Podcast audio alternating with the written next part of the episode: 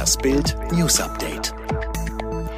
Der Kampf gegen die Ausbreitung des Coronavirus in Deutschland. Seit Montag gilt die Maskenpflicht. Jedes Bundesland hat seine eigenen Regeln, aber gemeinsam haben alle, Mund und Nase müssen in öffentlichen Verkehrsmitteln bedeckt sein.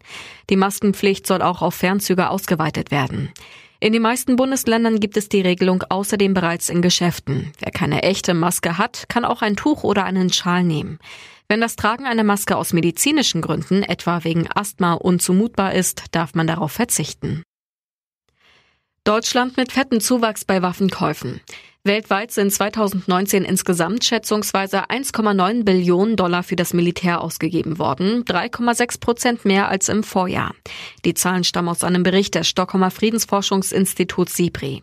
Deutschland gab rund 49,3 Milliarden Dollar aus und liegt im Ranking auf Platz 7, zwei Plätze weiter vorn im Vergleich zu 2018. Auffällig, unter den wirtschaftlich stärksten Nationen stiegen die deutschen Militärausgaben mit einem Zuwachs von etwa 10 Prozent am stärksten. Jetzt ist es offiziell, die Formel 1 soll am 5. Juli im österreichischen Spielberg in die neue Saison starten. Das teilte Chase Carey, der Boss der Rennserie, am Montagmorgen mit. Carey plant am Ende der Saison 15 bis 18 Rennen ausgetragen zu haben. Beim Neustart in Österreich sollen keine Fans und keine Journalisten zugelassen sein. Jeder, der an die Strecke kommt, soll im Voraus außerdem auf Covid-19 getestet sein.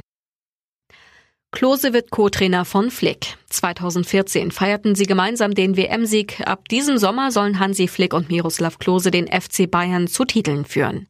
Laut Eurosport hat Klose den Münchnern sein Ja gegeben. Ab der nächsten Saison will er der Assistenztrainer von Flick werden. Bereits vor zwei Wochen hatte Bild berichtet, dass sich der derzeitige U17-Trainer und Flick einig sind. Vom Club gibt es noch keine offizielle Bestätigung über Kloses Aufstieg.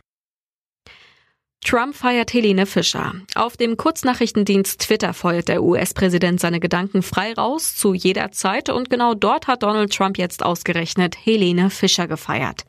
Die Musikerin Kaya Jones hatte ein altes Video geteilt. Es handelt sich um einen Ausschnitt aus der Helene Fischer Show aus dem Jahre 2017. Mit dem damals zehn Jahre alten Nachwuchsstimmwunder Celine Tam aus Hongkong sang Helene Fischer damals den Song You Raise Me Up und drei Jahre danach verbreitete der US-Präsident das jetzt mit seinem Lieblingswort weiter, sein Kommentar Great.